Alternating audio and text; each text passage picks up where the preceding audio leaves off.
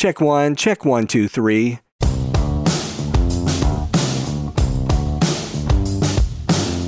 Hey everybody, it's Michael Helms, also known as Michael the Sound Guy, and this is the Location Sound Podcast.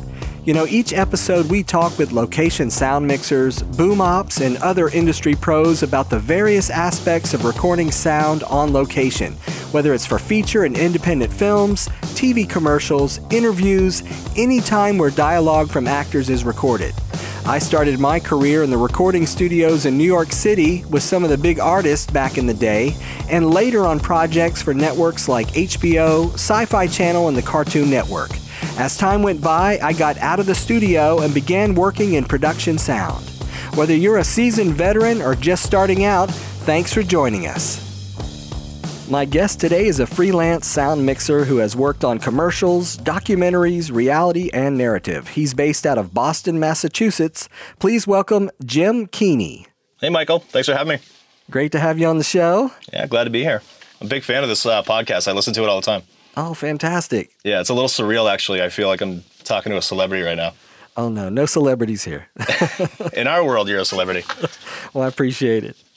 Well, well, we'll start off with our top question. When you're working as a production sound mixer on set, tell us what's in your audio bag. So just kind of give us a rundown of all your gear and preferred mics and all the goodies. All right, I got a ton of gear. I basically am at the point where I have two bags going on right now. One is a the smaller bag is like a K-Tech Stingray Junior. It's got a Sound Devices 633 with a pair of Lectrosonics SRC receivers in it. I got a pair of the newer wideband SMDWBs, I think, whatever the double battery ones are, and then I have a pair of the single batteries. And then I've got some older um, SRBs as well with some SMQVs. The small bag I usually leave wired for four channels and then a boom. Uh, use the Audio Root BDS, which is like the DHBG something. It's got two switches on it. It's got the eSmart batteries. The larger bag is kind of like very similar to it. Instead of the 633, it's a 688. And I have a SL6 accessory on there, which is like the it holds three slot receivers basically, and you can do like scanning through the 688 with it, which is nice. And I also have a CL6 on that as well, which gives you the bigger row of faders for channels like uh, 7 through 12. And then when I go to the 688 bag, I'll just kind of hot swap receivers in and out of there from the smaller bag if I need to. And uh, time code, what do you like for time code? Time code, I really like the Betso TCX2s. They are pretty small and light, and they run on single double A. What I like the most about them is that they have a display so you can actually see what's going on, and I don't have to use like an app or anything like that. That's kind of what sold me on going that route. And uh, shotgun mics, what do you prefer? I have a 416, and then I also have the CMIT 5U, the Sanken CS3E, which I like. I like that for outdoors. I feel like it's good for like high noise environments, like if you're doing like press conferencey kind of stuff where you're just kind of running gun. It's really directional, and I feel like it uh, rejects really well. But the CMIT's great too because it's um, it's got a wider pattern.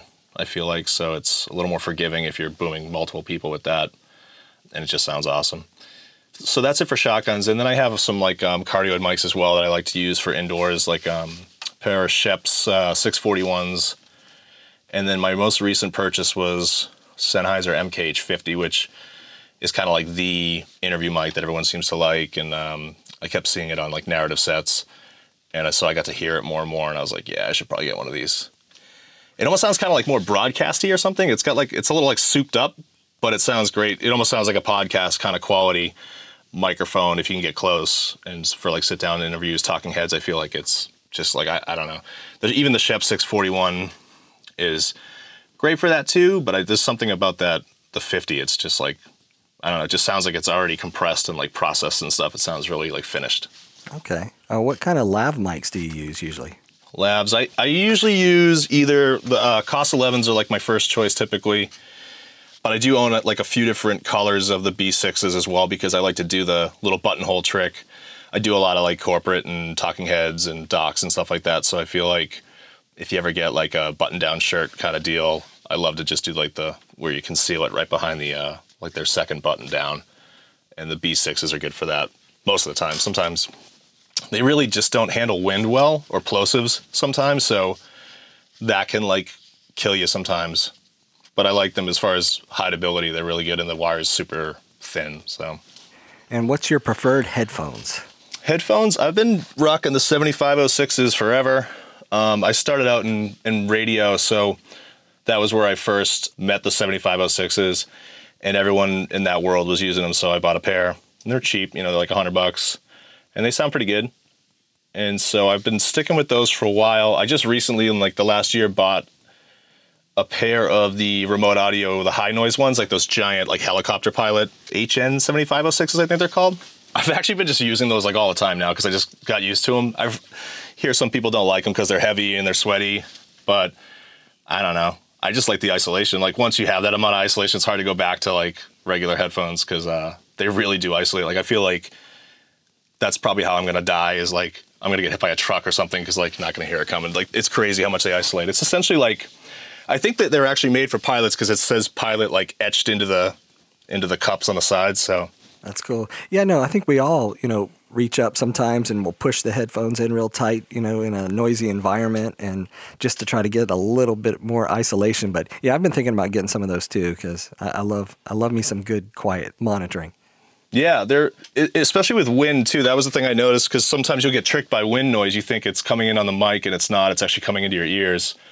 I've definitely had shoots where I was sweating, being like, "Oh my god, this sounds so windy right now," but I can't do anything about it. And then I listen back to it, and I'm like, "Oh, it's fine. It was just wind blasting through the uh, headphones." So they also sell. They're kind of pricey. I think they're like four hundred and something dollars, but uh, they're great. And then they make another one, and I bought these, and I like haven't really even used them yet but they make one with like a little headset mic built into it. So for talkback, which would be good if you do like cart work and stuff like that.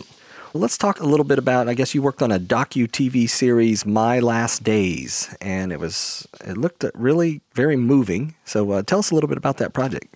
Yeah, My Last Days. That's a show. I think it was air. I think it aired on the, the CW network, and uh, I just did that one episode, and it's a show about it, it's kind of a weird, it's kind of a dark show because it's sort of about people who have like terminal illnesses. Um, and so the guy we were following was this really nice guy who I guess he used to work as like a bouncer at a club for most of his life. And he was apparently got in like so many fights that he had so much trauma to his head or something like that that it got to a point where he was told by the doctor allegedly that it's a matter of time kind of thing. And so we followed him around, and he was actually doing a lot of good stuff for his town. He he put together this like um, forget he was like collecting bikes and re kind of like reworking them and, and then donating them to kids who didn't have bikes. So it was a nice story. He was a nice guy. Yeah, it looked like you guys did sit down interviews. There was a, a like a public award ceremony, and he had a podium mic and B roll shots with Nat sound. I, I was watching the little clip on your website. So, I mean, were there any particular technical challenges on set when you were recording that thing?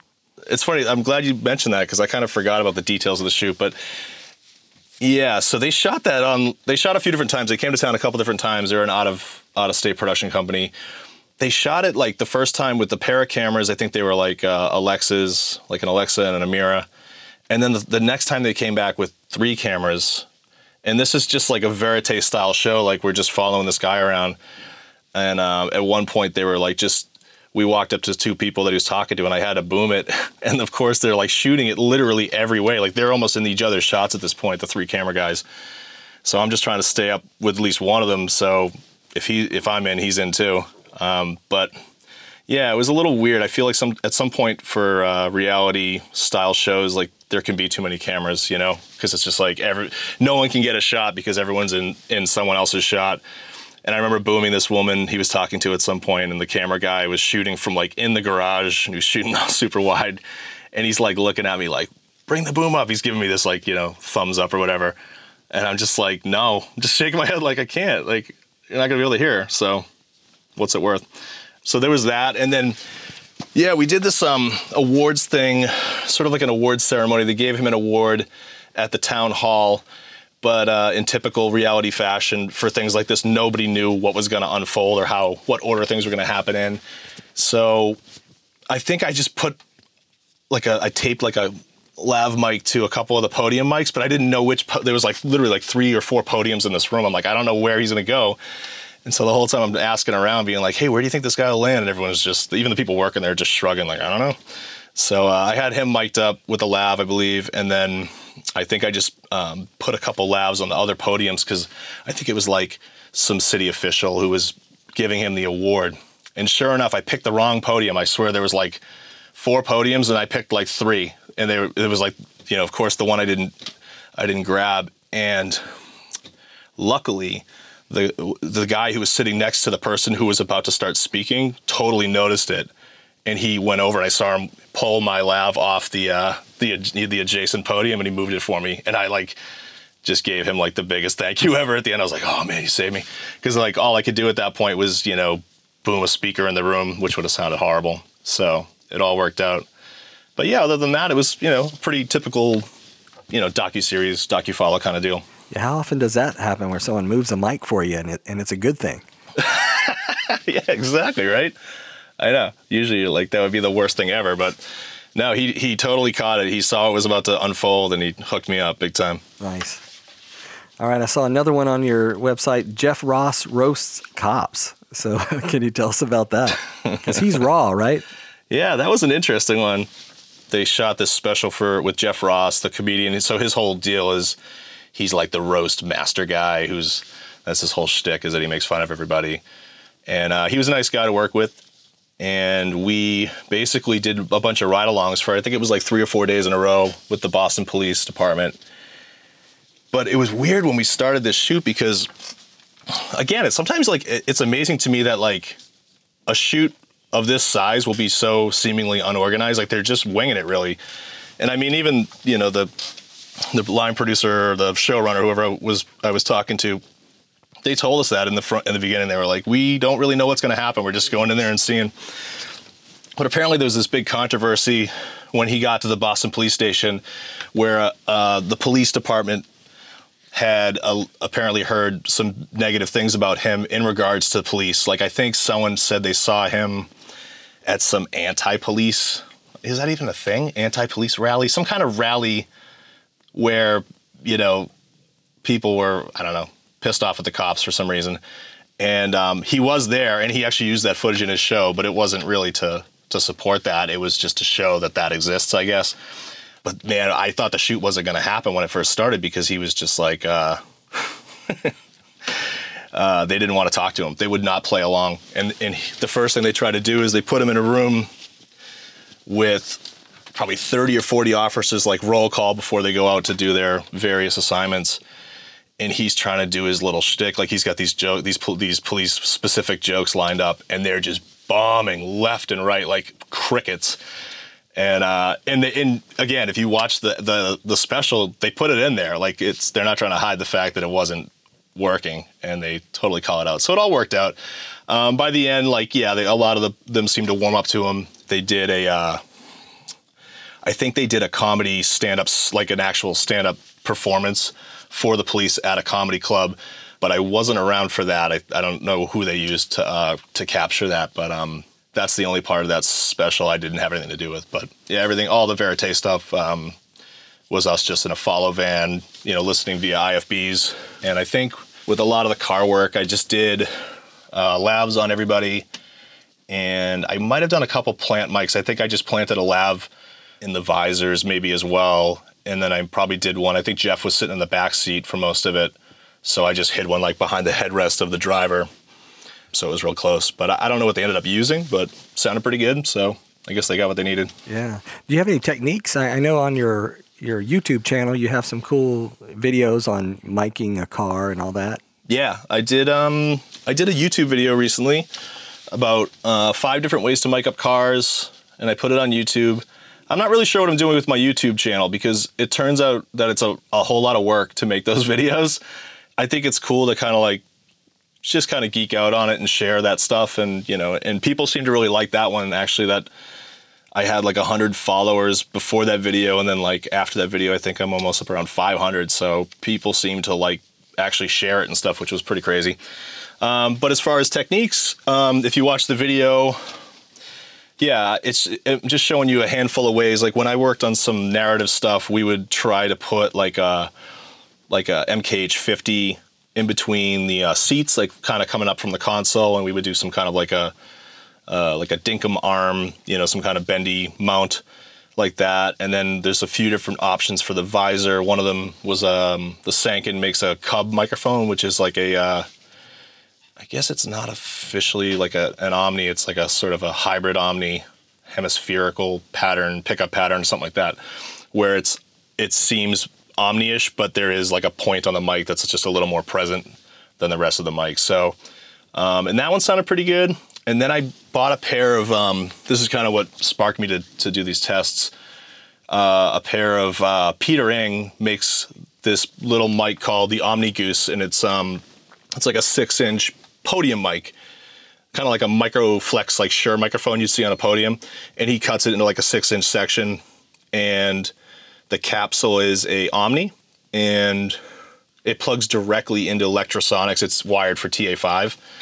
So I put a pair of those in the visors, and those actually sounded really good. I think I I forget what I ended up thinking was the best, but I want to say it was the Omni, uh, the Omni Goose. And then I just did like lavs as well, and just kind of gave some tips on where to place it. You know, with uh, keeping the seatbelt placement in mind and stuff like that. So if anyone listening wants to check it out, uh, youtube.com. I forget what the slash is, but just search uh, Hub Location Sound. That's my uh, company name, so that's what it's under. Okay. Yeah, you had another good one uh, about talking about what's in your what's in your audio bag. So that was pretty cool too. I liked how you kind of you broke it all down and then showed your Velcro attachments and everything with your uh, six. I guess was it six thirty three or was it your? Yeah, thanks. That that's the the smaller bag. So yeah, if you look at that bag, that's essentially what my big bag looks like because I just use the same like line of bags. Like uh, I think it's the K-Tech Stingray large for the the bigger one, but yeah. And I, what I did with with that one is little, sort of custom. I, I made these like um, D sub, like the DB 25, 25 pin connectors, because if you use the SL6, that's how they're how they're uh, set up. So you have to use the back plates that match those on your receivers. But if you're jumping to like um, a 633 like I was, I decided to just make connectors wired into the into the 633. That way you can hot swap them very quickly. You can just pull one out, go into the other bag. So but yeah, there's all kinds of little weird little modifications. I love to like tinker and try to make things smaller and smarter and faster. Yeah, I liked how you had that Velcro patch on the back, and then everything just Velcroed to the the mixer itself. Versus, you know, a lot of times we're splitting them up into separate pockets and things like that. Oh yeah, with, with that, I don't know if I ever explained that in the video. That all that really is is um, you ever see like lawn signs for politicians and stuff. They're made out of like that plastic kind of sheet of plastic. It's called Coroplast. And so yeah, I just bought a sheet of that off uh, I don't know eBay or Amazon or something, and just cut it to fit the exact kind of footprint of the top of the 633, and then I just lined it with Velcro. And I find that easier. And to be honest, it's lighter. Like I know there's people that make these really cool dashboards and stuff, but they just take up more space and they add more weight to the bag. So Velcro's fine for me. Like they they stay pretty snug in there, so I don't I don't know. I don't think I need a legit dashboard. Plus, I'm always trying to keep the bag as light as possible because I don't know. I keep adding stuff to it. Yeah. So one of our listeners had asked if you reset your mixer on every new project, and if you also do you have uh, user presets that you've created. I was just thinking about this the other day because I do have user presets because some jobs I do, you know, over and over again for the same clients, and so you kind of know what it's going to be. But you know what's funny is I feel like I just kind of forget sometimes that I have those presets and I just pick it up from wherever I left off. But that can burn you sometimes though too because I definitely there's a gig I was on where worked with this client and then the next day I worked with the same client but it was a different kind of shoot and the the producers like yelling from across the the, the property like I'm hearing an echo. What's this echo? I'm like I'm listening to my bag. I'm like I don't hear an echo. What's this guy talking about? He's like, yeah, there's an echo, and I'm like, it's weird because we just used the same exact camera and everything yesterday. Like, there shouldn't be any. So, I think I looked at my input delays to see if something got magically turned on, which I never touch input delays, and didn't see anything. Sure enough, I had left like an output delay that I had put on for the job for the day before that. And so he was right. But what's funny is I couldn't hear I couldn't hear an echo, and the only reason he was noticing it was because he was standing next to talent who had a lav on. So when he talked to them, he would it was more noticeable to him but me being far away, I'm like, no, they sound great. I don't know what, what your problem is, man. What's going on here? so, but so yeah, presets are cool. No, I'm not like super stringent about that. Like, I probably should just make a, a good handful of ones that I I definitely have a, a good. You know what I do is I do have a starting preset because there have been times where I've turned the mixer on and it's just like def, like defaulted back to factory settings for whatever reason. Like it's some I don't know some hocus pocus going on with something, but and if that ever happens, like you know when you're not expecting it and you need to roll fast, uh, it's nice to have at least like a starting point where you can say, hey, tell channel one that it's supposed to have phantom power on it and tell, you know, the other channels that they're line level or whatever, however you have it set up. So yeah, I, I do think it's useful. All right. Well, there was another sci-fi drama film you worked on called Ascendance Horizon, and I was watching a little bit of that preview on your on your website as well. That looked kind of interesting. It's this guy that I do a lot of corporate work for, who had sort of his like passion project indie film, and I think he broke it up into um, like series. I think it's in four parts. So I worked on the fourth one. Yeah, it was just like one man banding, narrative, boom, boom and bag. Just a lot of like, you know, two people talking to each other kind of dialogue. Nothing too crazy about it, to be honest. But yeah, we got to shoot up in, I think it was Vermont a couple times. And it was really, you know, really nice up there. And they hooked us up with, uh, you know, a good place to stay and all that. So it was kind of fun. Any particular challenges on that one? you know, one thing that was sort of challenging about that was we're up in Vermont and we're out in this field and it was super just windy. So, you know, I had like a full on blimp going. But yeah, just trying to get like usable lavs with all the wind and stuff, it could be tough. Like today I was out on a boat, you know, there's only so much wind you can blast into a lav before it's like, oh, this isn't going to work.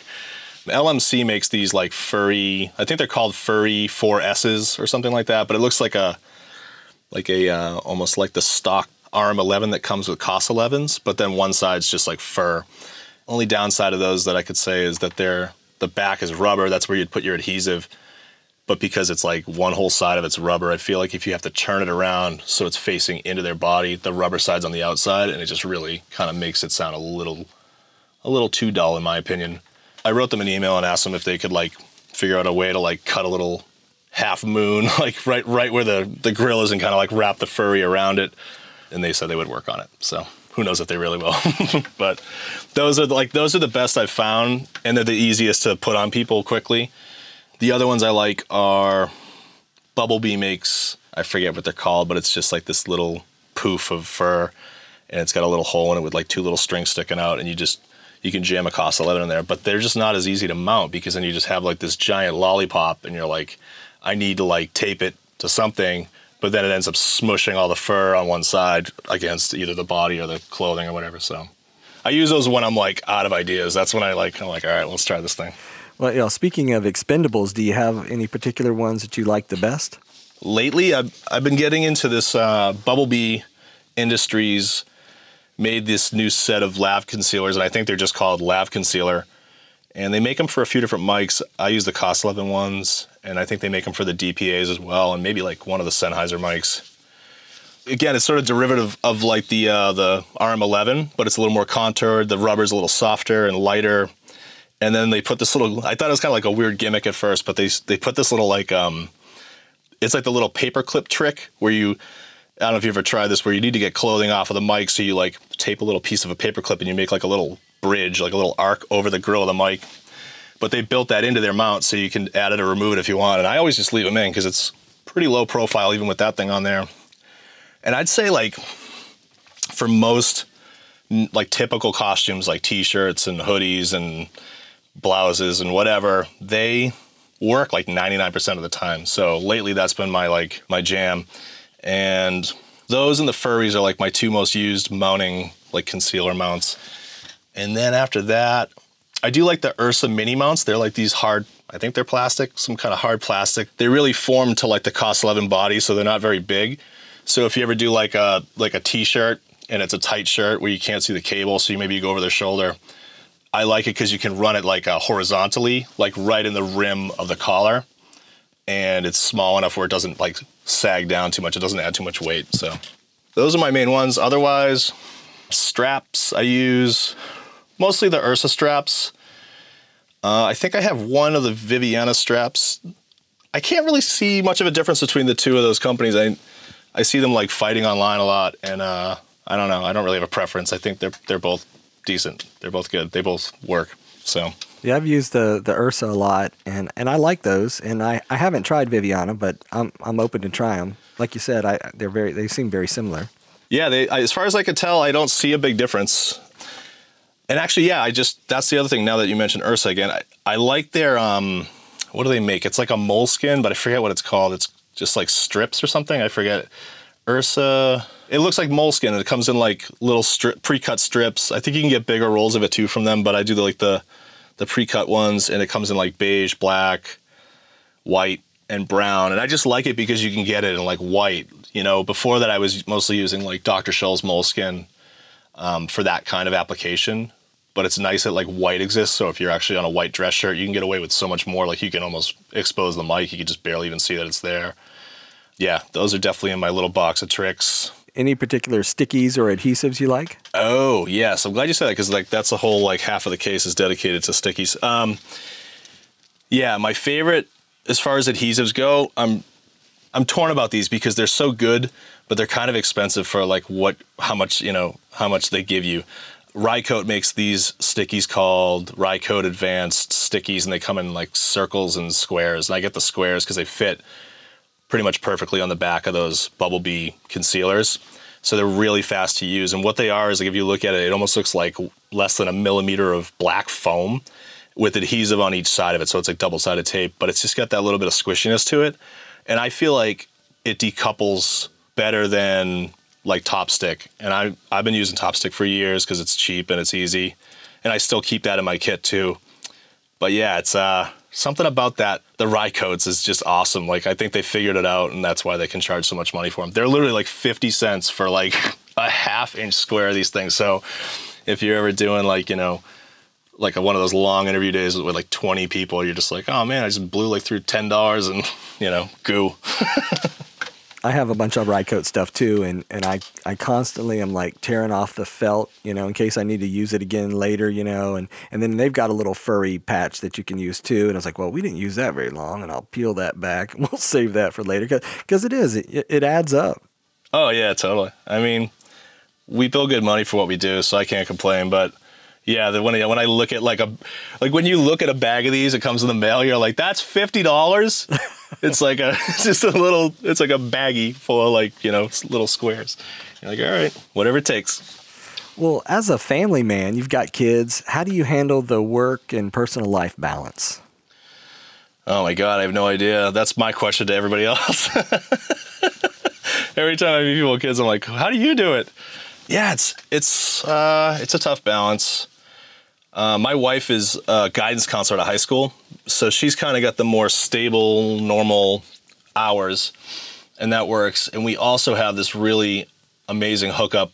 We're living, we're renting the second floor of her father's house, and he's retired.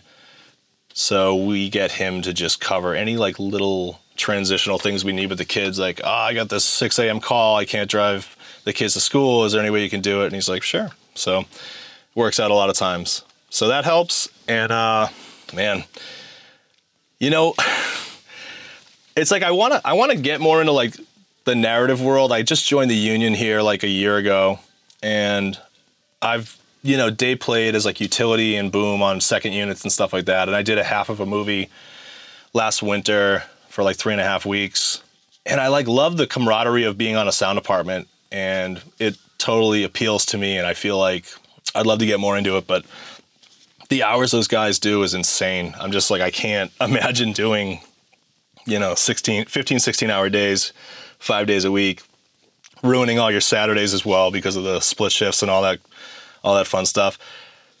But I don't know. I keep telling myself maybe I'll hit a, a point in my life where like the kids, like, you know, don't care if I'm around as much, you know, once they get a little older and like, uh, whatever.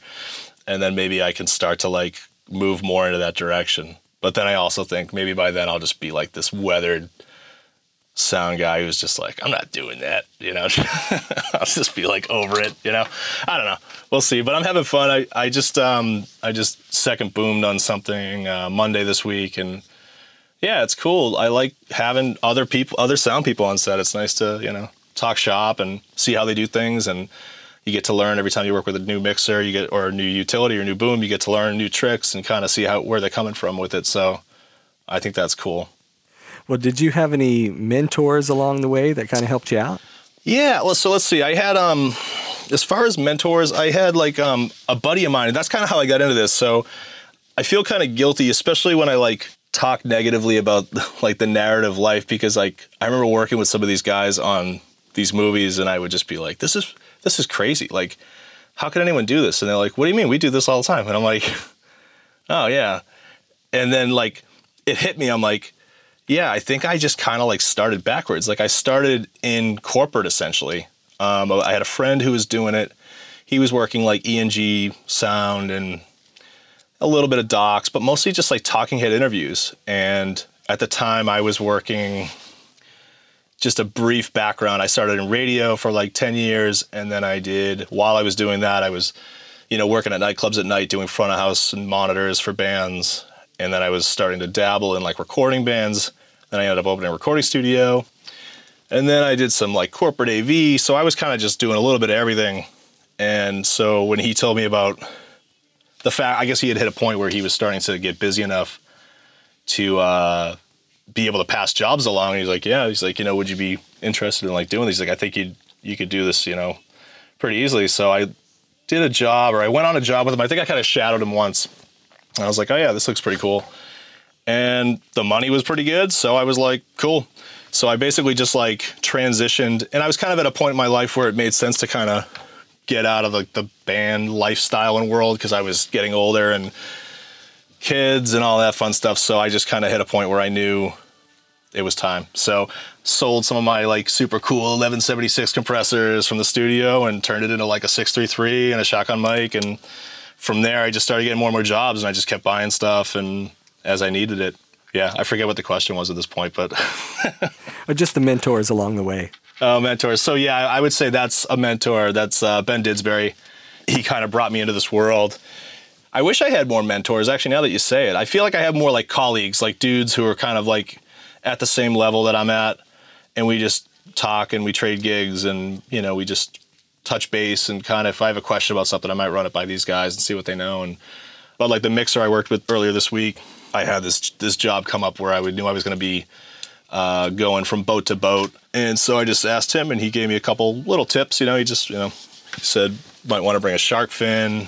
Yeah, he just he just kind of put me at ease. He, I was like, "Am I forgetting anything?" And he was like, "No." He's like, "I think you'll uh, you'll be good as long as you you're prepared." So um, again, I like to just pick people's brains and. But yeah, if anyone wants to mentor me, hit me up. Tell the listeners about your worst on-set experience it's funny because when I listen to your podcast, I always like listen to these people and their worst stories ever. And I always wonder, I'm like, what would I actually say if I was going to say my worst story? I've definitely worked on sets that were just terrible, like uh, just bad shows that were poorly run. There was this one show I worked on. It was like a home. I don't want to say too much about it. It was like a home decorating show or something, and they did they did not know what they were doing. So it was just like. Uh, poorly run, poorly scheduled. They'd have the whole crew come in at like 6 a.m. and they'd be like, all right, we got to get footage of these guys ripping these carpets out. So we like get them ripping the carpets out and they'd be like, all right, now we got to get footage of them painting the room. And then we'd like be like, okay. And then so they'd paint the room. And then the next thing would be something like, uh, okay, now we have to have them put the new carpets in. We're like, they can't, they're to do this in one day. Like the paint has to dry and stuff, like something like that. Just crazy, like unattainable goals and which led to like consecutive like 17 hour days and the crew was just so toasted and i remember we were working one night in this living room somewhere and i don't know probably just because the, the crew was so bleary-eyed someone put a camera on a tripod and it didn't seat right and i was kind of standing nearby and so i look over out of the corner of my eye just see this like c300 just go titanic like it just goes belly up, and it basically falls off the back of the plate. There's like Teradek antennas flying all around the room, and uh, just like shattered. And so when it hits the ground, it hits some C stand which didn't have a sandbag on it, and at the top of the C stand there's like a, some kind of a Joker 400 or 200, some kind of a smaller Joker, but if anyone knows that light, it's like a hot light. So that light comes down right into my face, and I can like feel it like I kind of threw my shoulder at it so it wouldn't hit my hit me actually in the face, but I could just feel like the heat just almost like singe my eyebrows. And that was like one of those moments where I was like, all right, don't freak out. Like just like but it was just the moment where you're like, I'm gonna I need to get out of this house. Like I can't be on this thing anymore. And uh we made so much money in overtime on that stupid show. But um yeah, those are one of those ones where you're just like, is this worth it? Is this what I want to do with my life? You know, like when you when you find yourself on those gigs and uh and now that I've been doing this a little longer, I, I think I know better. I'm like, yeah, no, I probably would have stopped saying yes to that show a little sooner than I did. But yeah, just like bad bad sets. Like uh, I did this other one that was like it was some reality show that was terrible, and we were doing VO with this cast member, and he lived in this like disgusting apartment or no, it was like a house, and his dad lived in there too, and his dad smoked cigarettes. And I don't want to diss smokers, but like it's pretty gross when you smoke in your house. And so it's like me, the producer who's feeding him his lines, and the dad just sitting next to him on the couch, just just cranking smokes. And it's like the dead of summer. It's so hot and gnarly. They've got like dogs everywhere. It just the whole place just stinks. It's gross. We were there until like three in the morning one night, just doing VO because like the kid couldn't string together like hit the four words they wanted him to say. He was just having so much trouble with it. And again, not his fault. He's not, you know, not a voiceover actor or anything like that. But uh, yeah, just shows like that. That's like what kills me inside, like slowly. so those might be my worst ones. Did you ever forget any critical gear when you were on your way to set? Oh my god, yeah. There was this one shoot and I'm like pretty crazy about that kind of stuff. Like I've literally just been driving to a job and had to like pull over halfway there and be like, for some reason, I just have this intuition that I forgot whatever my box of you know lavaliers or something like that. And I'll jump out, I'll pop the trunk open like on the way there on the highway, and dig through all my stuff and be like, "Oh, good, they're there. Okay, great." And then I can, you know, I can like continue to the job. So I'm very vigilant about that.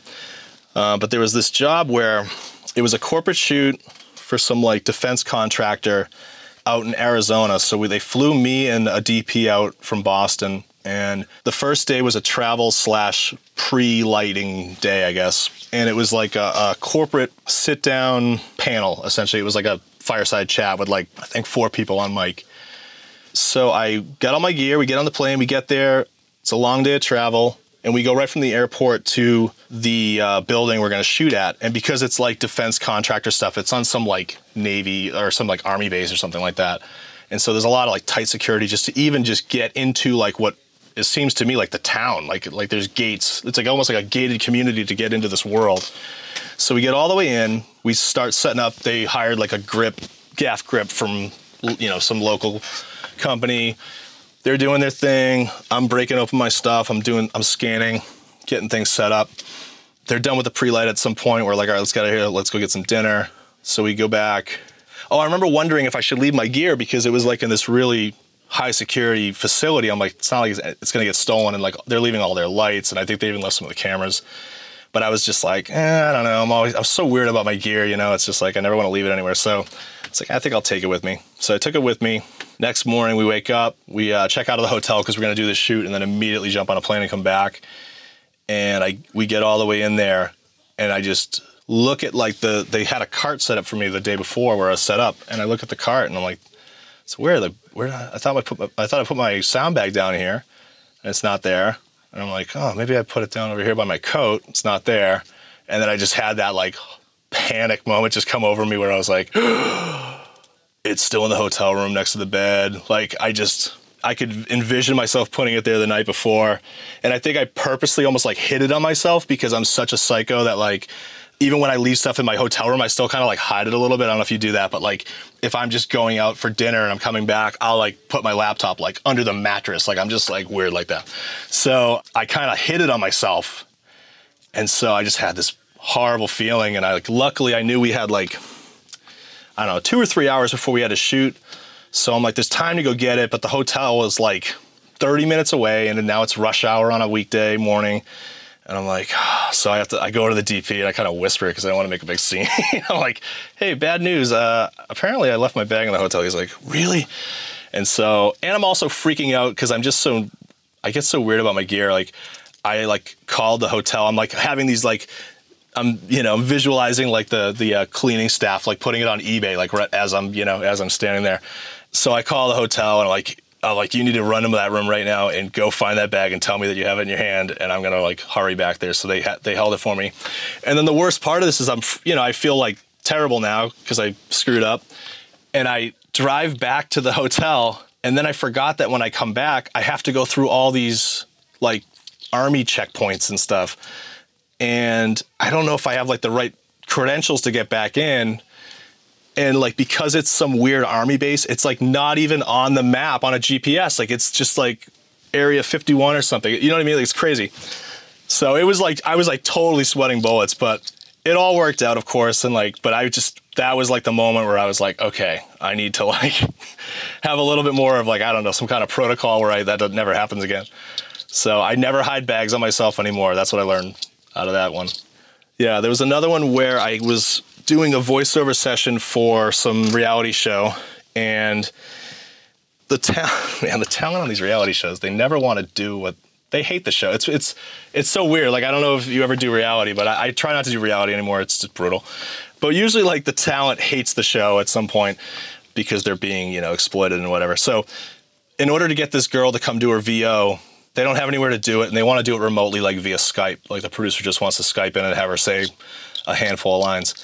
So I rented a real small soundstage from a friend of mine. So they hired a local PA to like literally go get this girl and put her in the car and make sure she showed up for her VO session. So she shows up. I've built like a little blanket tent out of some C stands and stuff, sound blankets. And the producer calls in on the Skype on like the uh, PA's laptop, I guess we're all set up and ready to hit record. He says something like, All right, let's do the VO first. And then in my mind, I'm like, The VO first? Like, are we only doing VO? And then I just, another moment of panic came over me where I was like, Oh my God, a week ago, they sent me uh, a camcorder in the mail, like FedExed it to me and asked me to bring it to the shoot because they wanted to shoot some of like these reality TV, like video diaries or whatever. And so I had that moment of like, oh no, I'm sitting on my dining room table right now. So luckily my uh, father-in-law was home that day. So I just texted him like behind the scenes and I was hoping that like the VO would take long enough to cover the trip. I thought about sending the PA to go get it, but it would, would have taken her double the time, obviously, to go there and come back. So it was just quicker. And he was happened to be around, and he was more than willing to do it for me. So it was huge. So I just they never knew that happened, you know, which was was what I was hoping hoping. but it literally timed out perfectly. Like he texted me, I'm in the parking lot. I'm like whispered to the PA, I'm like, go in the parking lot. There's a guy with the thing, get it. And she's like, okay. And then like within two minutes, they were like, all right, let's move on to this camcorder stuff. I'm like, oh, perfect. So it all worked out. But yeah, that's gives you a heart attack. Oh, that's a nice one. All right. Well, if you could go back and do it all over again, what would you do differently? Well, I think I kind of hinted on this a little bit earlier, but I I can't help but like wish that I had found this world, this this avenue of sound because I've been doing sound for 20 years, but I've really only been doing location recording, sound mixing for I don't know, probably just under 5 years at this point. So, I'm still fairly new to this game. I really like the narrative world and I and I would like to do more of that kind of stuff. Um, but again, the lifestyle stuff's kind of getting in the way of like family life. So if I could do it all again, I'd say try to find this world sooner. So I would have been younger. And maybe when I was 25, I'd be willing to do the like no budget tier zeros and all that fun stuff. But right now, things are too good otherwise. So I can't do it. It's like, it's, it's like I joked with someone the other day. I'm like, the problem is I just don't have the time to pay my dues. Like, as far as, you know, doing the the low budget, terrible movies that nobody wants to do. But if I was 25, yeah, I would I would be all over those, you know. So I guess if I could do it all again, that's probably the only thing I would change. But I love what I do. Like I really genuinely like this line of work, and um, I feel like I, you know, a lot of days have a dream job, and yeah, I wouldn't change too much. Yeah, I, I feel the same way. You know, I have two girls, and yeah, you make some career sacrifices to some degree, but you still get to enjoy this career, this this industry. So it's finding that balance, right? Yeah, and that's that is what I like about what I do because I am freelance, you know, and uh, so every day is could be something different, and, and it usually is. And there's you know there's those boring days where you're sitting around doing an interview or whatever, but I like those days too, you know, especially if you do like like this week for example, like I boomed Monday I boomed on a movie, Tuesday I worked with uh, This Old House, which is a pretty cool gig. It's mostly just like lavaliers on that show. And then today I was like doing some, you know, we were out on the out on the ocean doing some boat to boat type stuff and yeah, tomorrow is like a corporate interview. So it's like a little bit of everything. Uh, it's keeps it like a, just enough variety where it doesn't get too stale, you know? Exactly. No, I agree. And, and it's much better than sitting behind a desk for 40 hours a week. Yeah. Well, um, if some of our listeners wanted to get started in production sound, what kind of tips or advice would you give them? Yeah, this is another one where I, I wonder because, uh, like I like I said, I feel like I kind of got into this backwards. Um, so if I for a young person, I would say do whatever you can. Like get your hands on anything you can get. Like try to and try everything out too. Like maybe you won't like booming, but you'll like sound mixing and you know.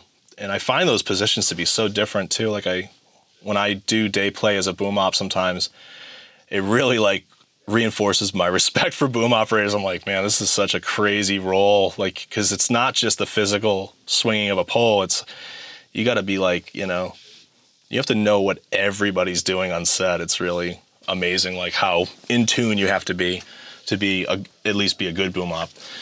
But yeah, I would say just get your hands on whatever you can do. Do those low budget, no budget, whatever passion projects. And I think pretty quickly after doing a couple of those, you're going to know if you want to continue doing this. And then it's just a matter of just like sticking with it and try to meet people um, in your area who do it, even if they're like the old guys or whatever.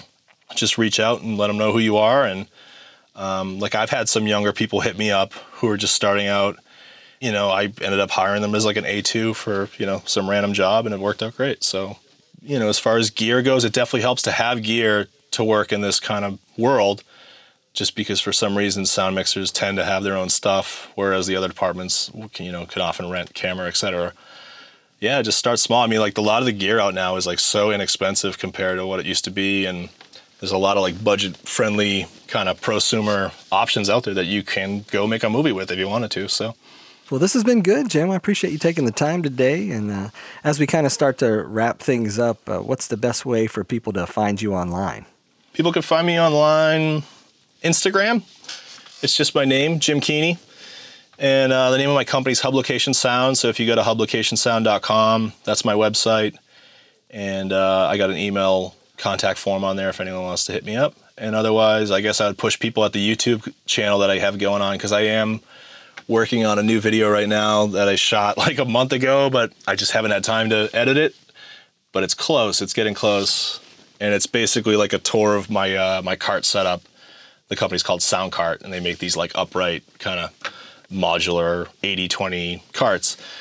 And so I'm going to run through that because that's something I've been working on and showing pictures of on Instagram, and people have been asking me questions about it. So that's my latest uh, project, creativity wise.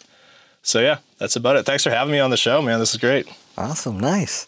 All right. I want to say thanks to Jim Keaney for being on the show today. Thanks, Michael.